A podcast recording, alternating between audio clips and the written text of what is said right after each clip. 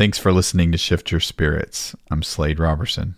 For 13 years, I've been a professional intuitive, but I try to talk about spirituality with fewer hearts and flowers than most New Age blather.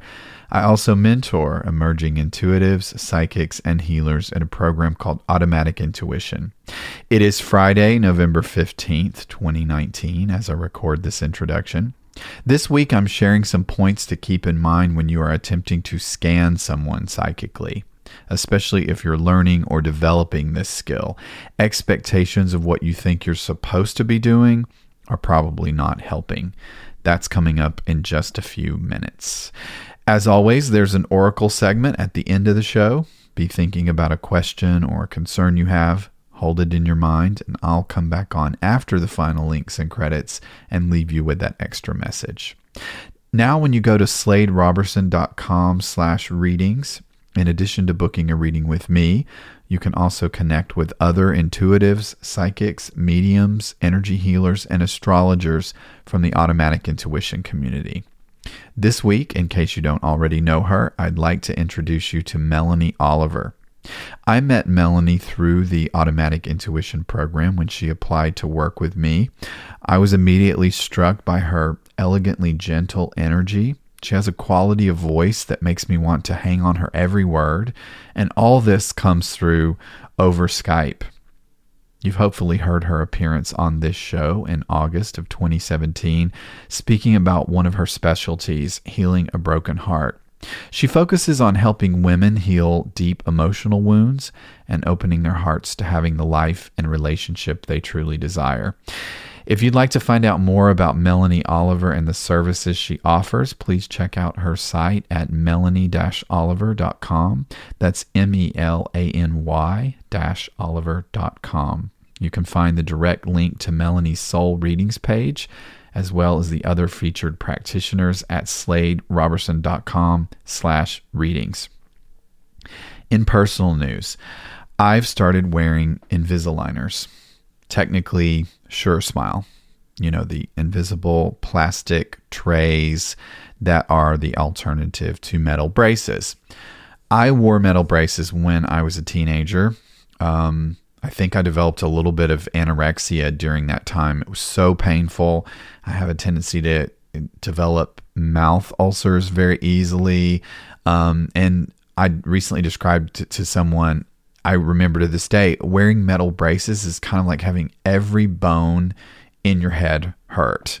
And um, over the years, my teeth have become crooked again, especially on the bottom which really annoys me when I see myself on video because I have this one tooth that um, sticks out more than others, and it looks like I have one tooth.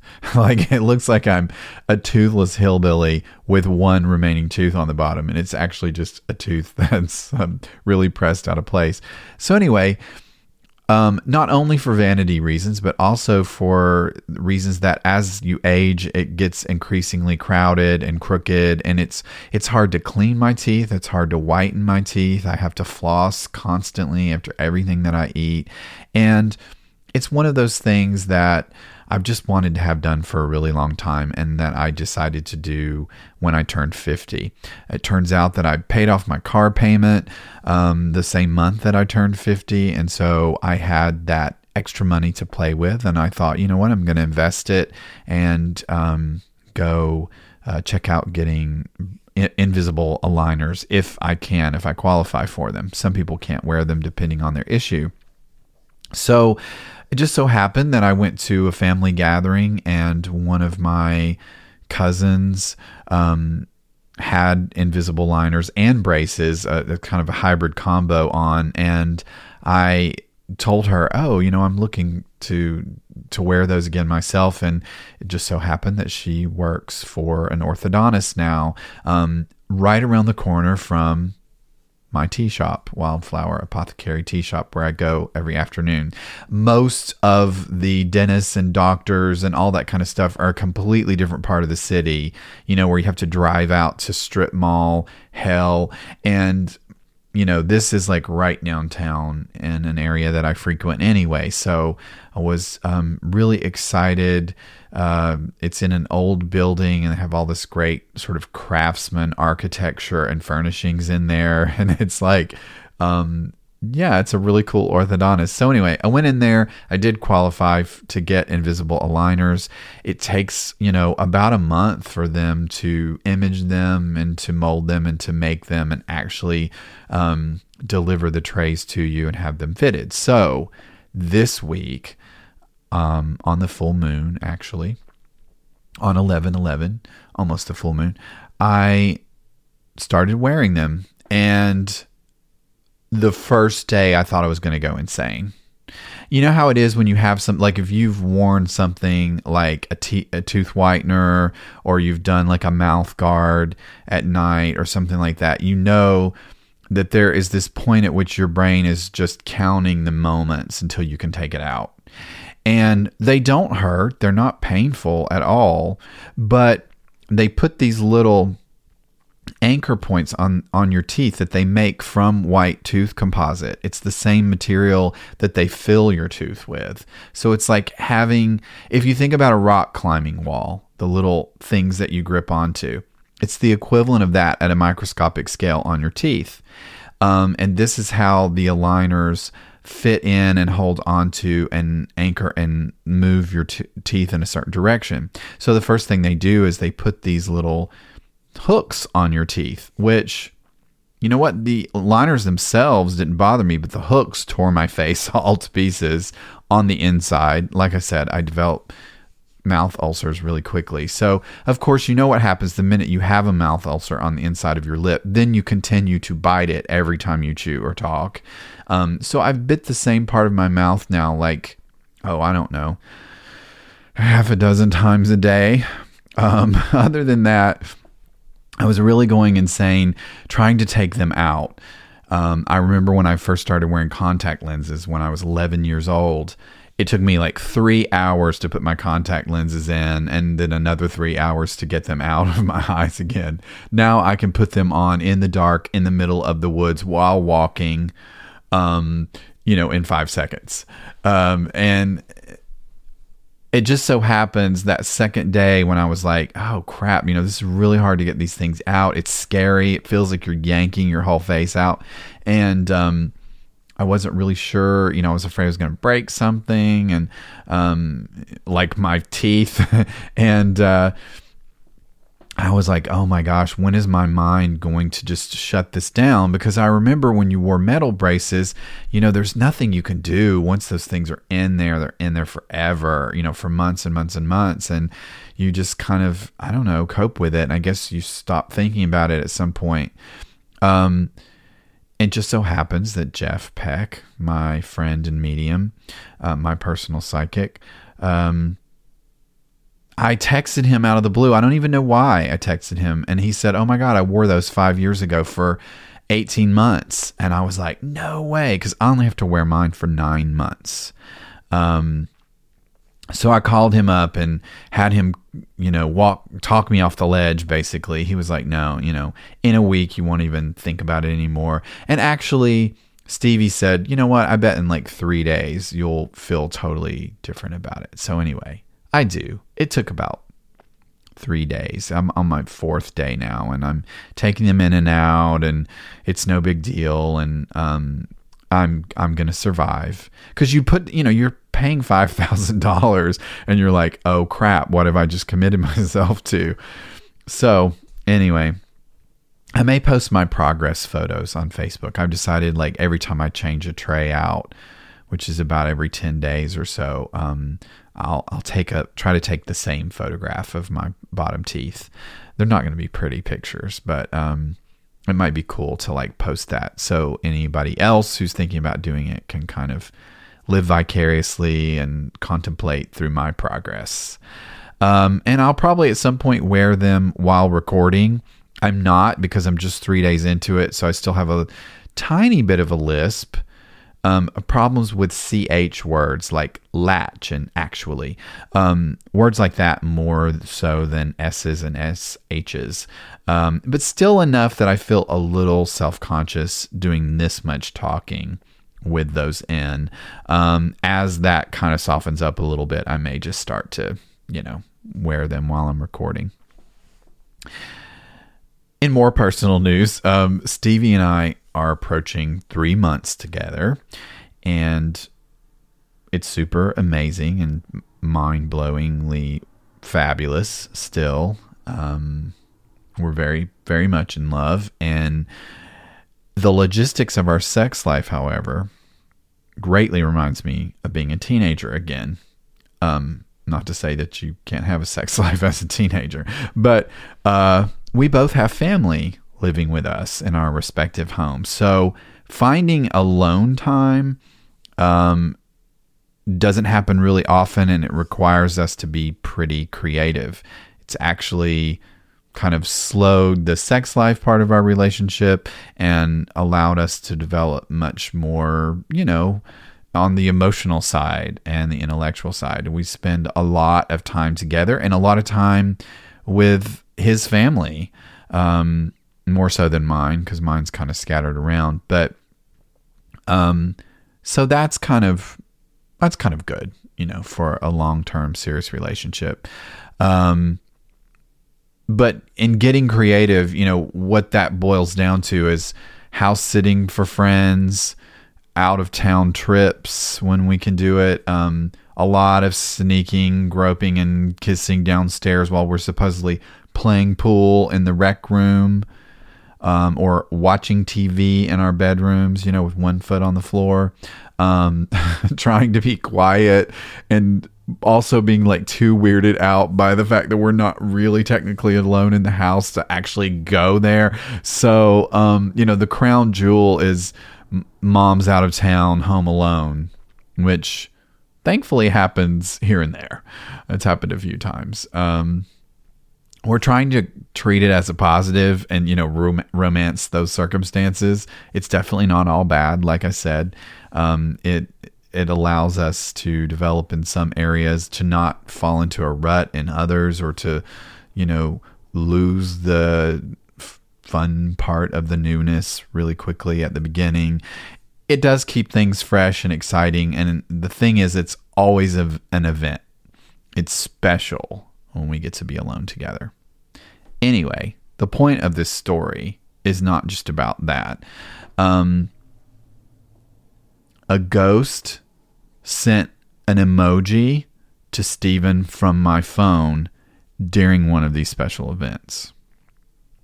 So, another full moon event, and this doesn't feel like Mercury retrograde to me, by the way. This is not like accidentally sending something, okay?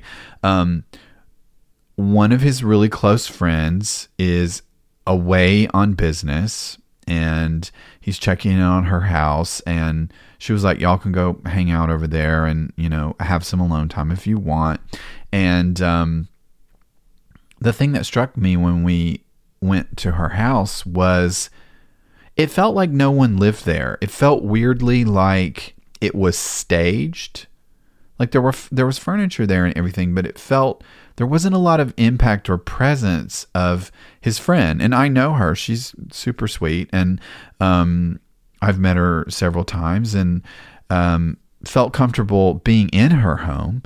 And um, you know, we're in there figuring out her Netflix and getting her TV to work and whatever. And um, I put my phone down on a table in the other room and I purposefully left my phone away from us so that I, you know, wasn't checking my phone or scrolling or texting or anything when I am with him because I don't get a lot of time to just be with him with no one else around. And so I made a point of making it a phone free zone. So I left my phone in the other room.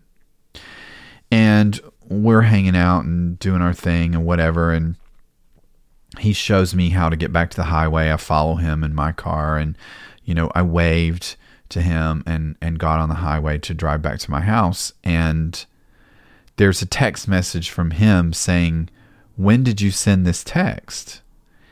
And I can't really text because I'm driving and I don't, I'm not a texter and driver. You know, I might glance down and see your message, but I'm definitely not going to try to respond to it in that context. So I get home, I pull in my driveway, and I see that the last thing that I sent him was a grimacing face emoji. And I was like, okay, well, I don't remember what the context was. So maybe it had something to do with like the text I sent him before. You know how you send like one or two or three in a row, like an image and then a commentary and then a oop. And by the way, P.S. an emoji on that. And so I kind of thought, oh, it's like a punctuation emoji. I'm one of those people, I'm like a drip, drip, drip texter. And I got out and I looked at the phone first of all, I wondered like why is he even asking me about that? And so I looked at the timestamps, and this grimacing face emoji was not part of the earlier text message that I had sent him. That grimacing face emoji was sent to him from my phone 30 minutes before we left while it was sitting there in the table on the other room. Sitting on the table in the other room. I didn't go near it. I didn't check it. I didn't even check it when I picked it up to drive away. Something sent a grimacing face emoji to Steven in the middle of our sexy time, which is an awkward face, which means eek, foot in the mouth, nervous. you know what I mean? So I'm like, what the hell does that mean, spirits? Maybe they were just being prankstery. I thought you guys might enjoy knowing that. Somebody had posted in the Shift Your Spirits community recently about spirits using technology. And I was I remember like kind of wanting to comment on that post, whoever it was that left it. And I thought, you know what, that that hasn't really happened to me in a really long time. I couldn't think of a good example. And then bam, that happened. Before I forget, I want to say a quick thank you to my newest supporter on Patreon, Zachary Kinzer. Thank you to all of you who continue to pledge your support. It demonstrates that you're enjoying the show and you want it to continue. To find out how you can become a patron, support my time in producing this show, and access extra bonus content, please go to patreon.com slash shiftyourspirits.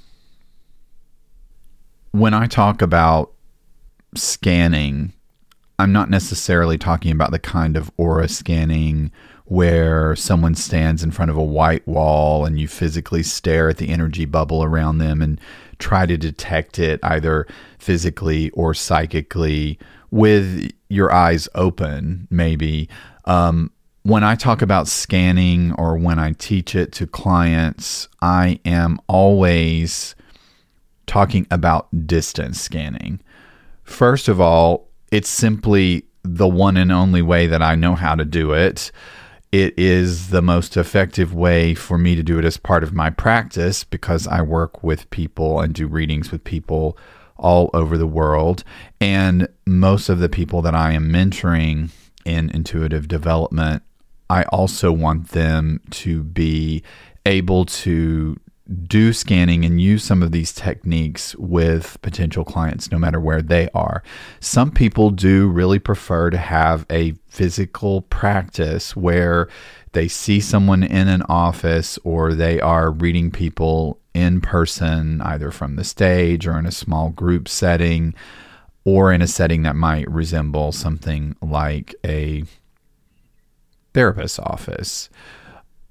I want everyone to be able to do it the way that I do it because if you can do it this way, you can still do it with someone in the room. If a client is physically in front of me, I still close my eyes and envision them on the interior screen of the mind's eye anyway. I also see them at reduced size sometimes, or I see them at astronomically large sizes um, in relation to me um, almost like I'm envisioning myself as a tiny camera that's able to move through a much larger body and see more detail. Or I might envision them as much smaller, something that I can hold in my hands like a doll.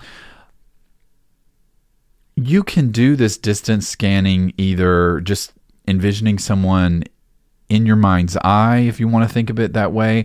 Other people like to envision meeting someone in a particular astral space. I had a client recently who talked about having sort of an astral office space. I have had experiences in the past where I invited surgeons and doctors and healers from the other side to work on me and I would go to this space that I kind of thought of as like a clinic. And it was an astral projection, astral travel, um, meditation that I would use to get into that space. So that's not necessarily the most important aspect of what I'm talking about. Um, logging on, connecting with clients, where with you, where you work with them physically, psychically, conceptually, it is kind of its own subject matter. So if anyone's interested out there in just the whole question of like how do I connect, how do I log in, um, by all means let me know and, and we can do another talk about that. The main point of this talk today about psychic scanning is I want you to think about the narrative of meeting someone in real life for the first time across a crowded room or across an open space and to notice that there is a similar trajectory or plot, if you will, to meeting someone psychically or observing them in an astral space or at a great distance. So, you know the normal progression like if you were in a big empty ballroom and you were standing in the middle of the room and someone enters the space from the doorway you're seeing them from far away. And there are certain things that you notice about them at a distance. There are impressions. We have um, expressions about um, people's personalities entering a room before they do. Or you may notice that someone's voice precedes them, or their character precedes them in some way. Um, maybe it is the effect that they have on other people. The crowd parts for them before you ever lay eyes on them, kind of thing. So there is an impression that you get at, of someone at a distance conceptually. And if you're scanning them psychically, don't think of them as just bloop appearing like right in front of you. Um, imagine them entering from a distance and approaching, and notice that there are stages of detail and impressions that you're able to pick up as that person moves closer and closer to you to the point at which they come within close enough range that you then might speak to them talk to whoever is attending them. If there's someone walking with them, you have the option of communicating with that person or entity as well. So basically, what I'm trying to get at is your client and their guides are not going to shout across the ballroom. Um, they're going to have a maybe visual impression that they leave first, an energetic impression that they're giving off or projecting when they first appear. And that is going to progress to the point that you have a more intimate face to face conversation. Maybe you even touch them, maybe you feel some of their energy touching yours. The most important thing to ask is who's around this person Let's say that you are wanting to pick up on spirits that may be around this person, guides, loved ones that have crossed over, animal spirits, I don't know what what it might be. You might have a really specific intention of the type of information that you want to pick up when you're scanning a person. But this open-ended question, who's around this person? The reason why I want to focus you on this broader question is that I experience over and over again with people that I mentor the mistake that they make of going into specifically I want to talk to this person's relatives who've crossed over. I want to experience mediumship. I even want to experience mediumship with a specific person that they have expressed that they want me to talk to. Now, you might get to the point where you can do that, and you might even be able to do that from day one. But most of us are going to make the mistake of going in for something so specific and having the entire experience attached to this expectation to the point at which we may miss other information that comes to us more easily. So it's kind of like you're so focused where are the angels? Why aren't i seeing angels? I don't see angels around this person. Meanwhile you know this person's aura is just swirling and flowing and moving and it's full of color and, you know, that's more of a what's around this person question. But specifically a who's around this person question, you may be going, Where's their grandmother? I don't see anyone who resembles their grandmother. There may be someone else there, or there may, may be some other kind of entity there, or maybe they've got like a spirit animal circling them.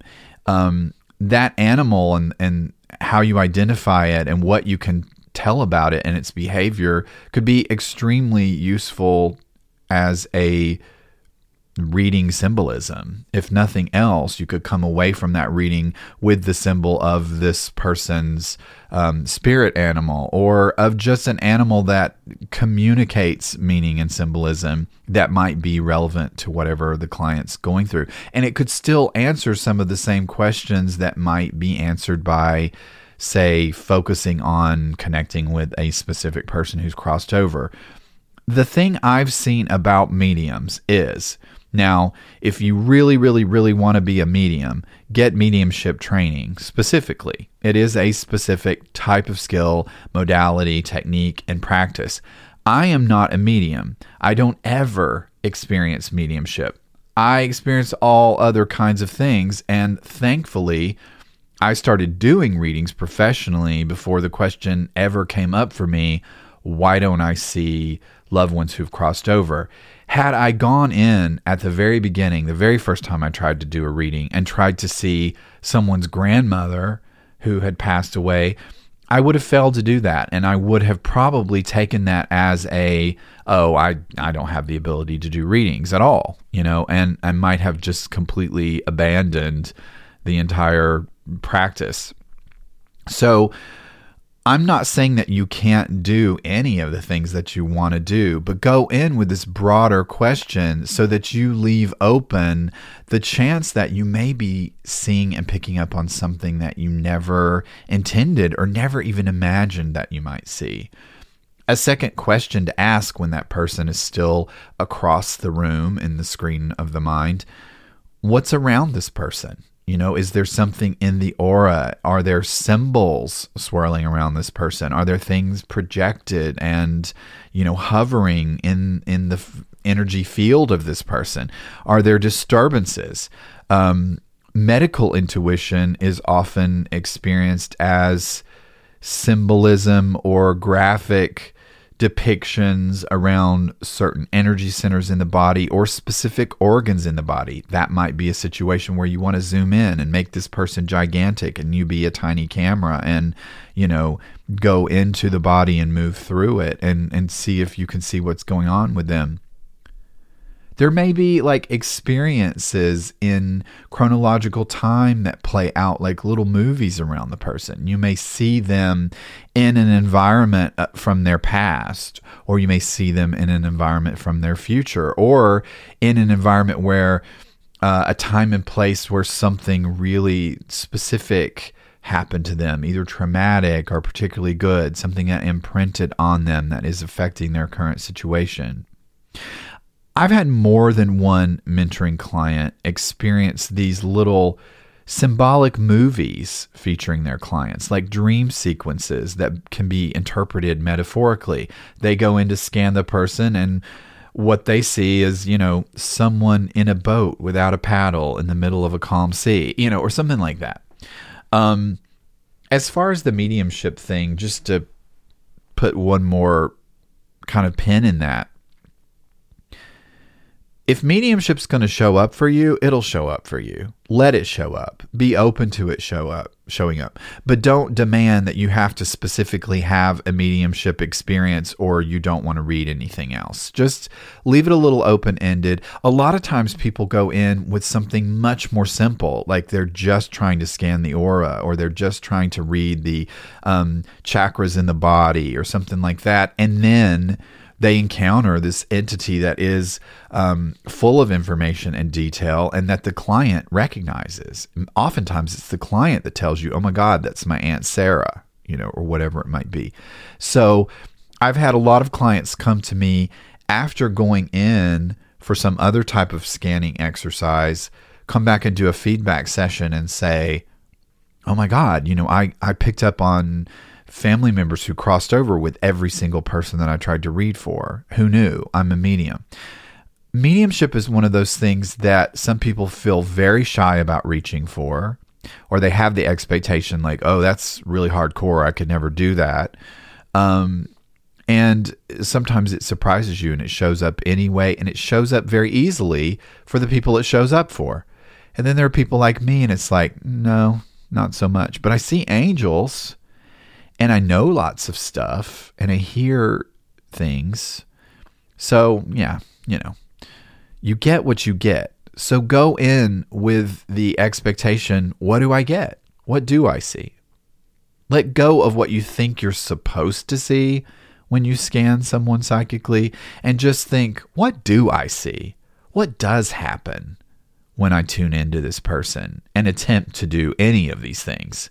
Maybe you go in with the expectation I'm going to sh- scan the chakras and then you know something else entirely happens that you've never even heard of before.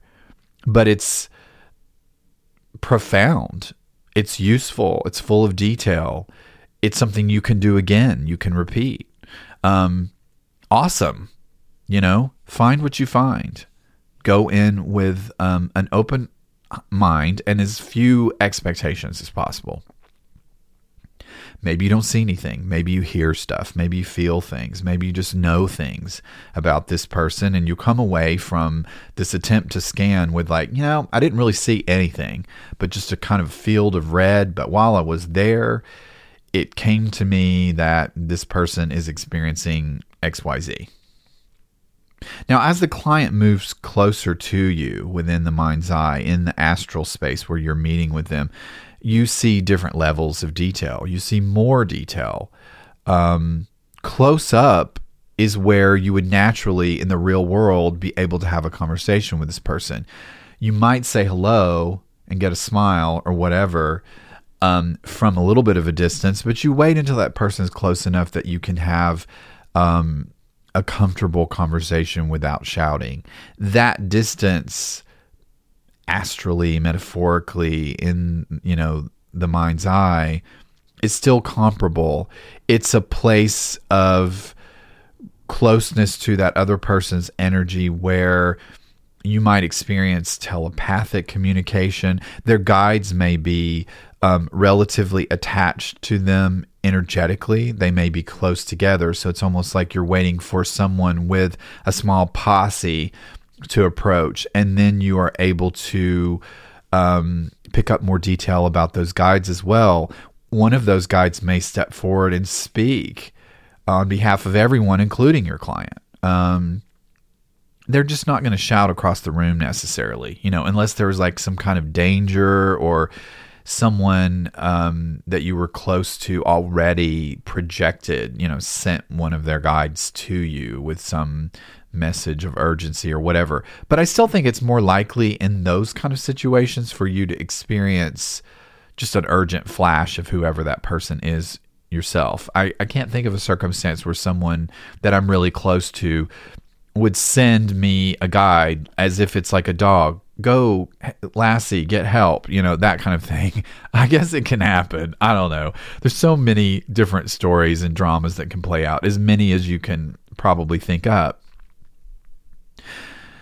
but here I am kind of come to the end of this concept that I have about scanning and sort of the open ended approach that will allow you to have more experiences and have the experiences you're meant to have.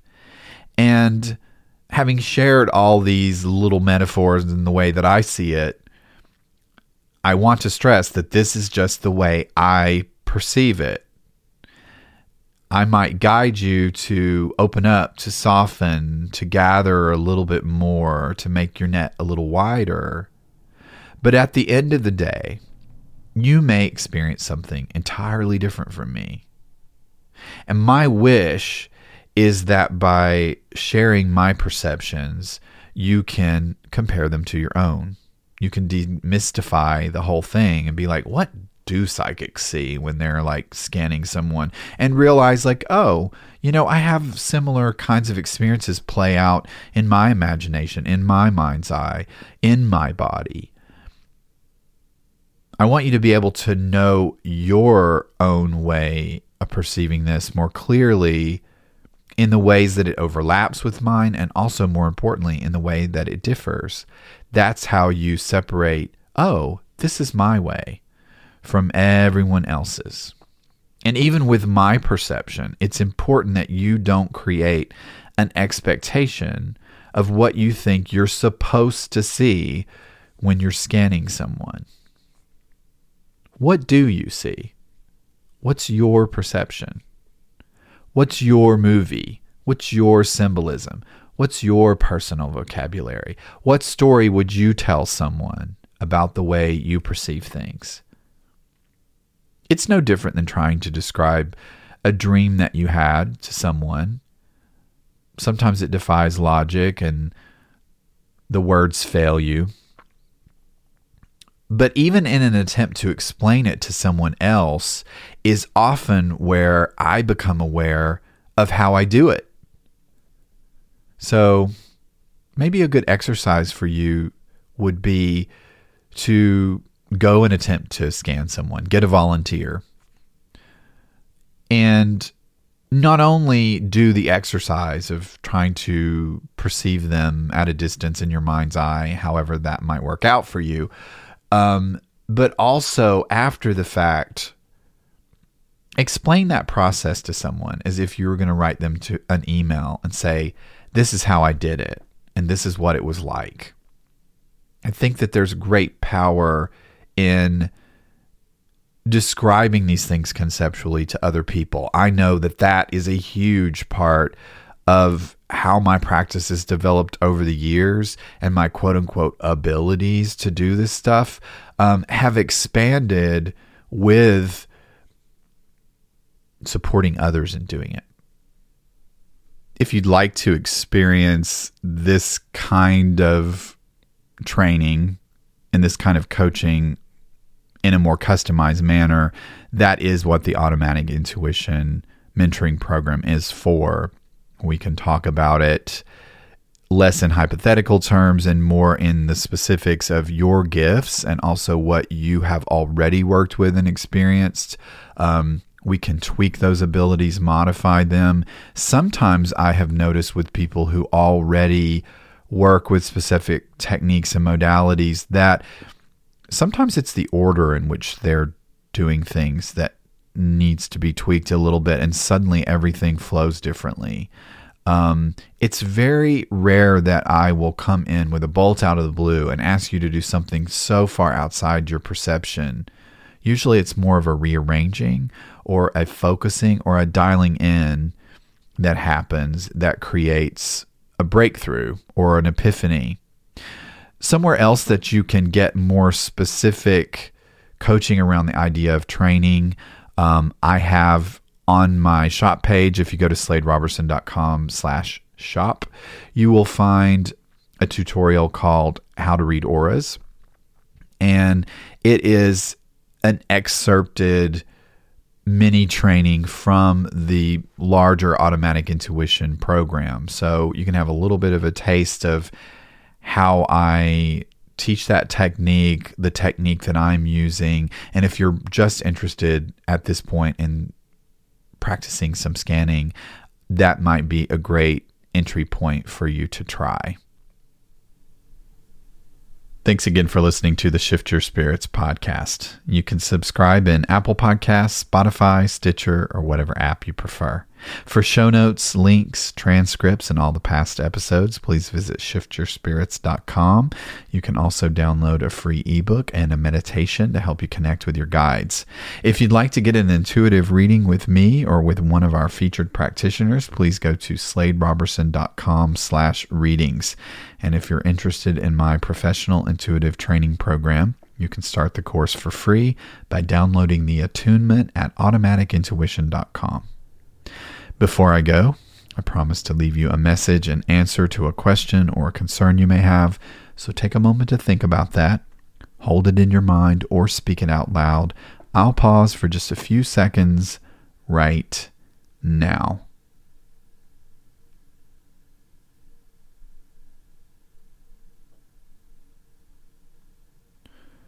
Strong intentions and full force follow through on your passion project is awesome.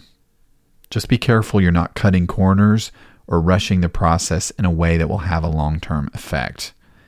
Keep an eye on the quality of your creations and don't forget the joy of the process. And I'll talk to you later.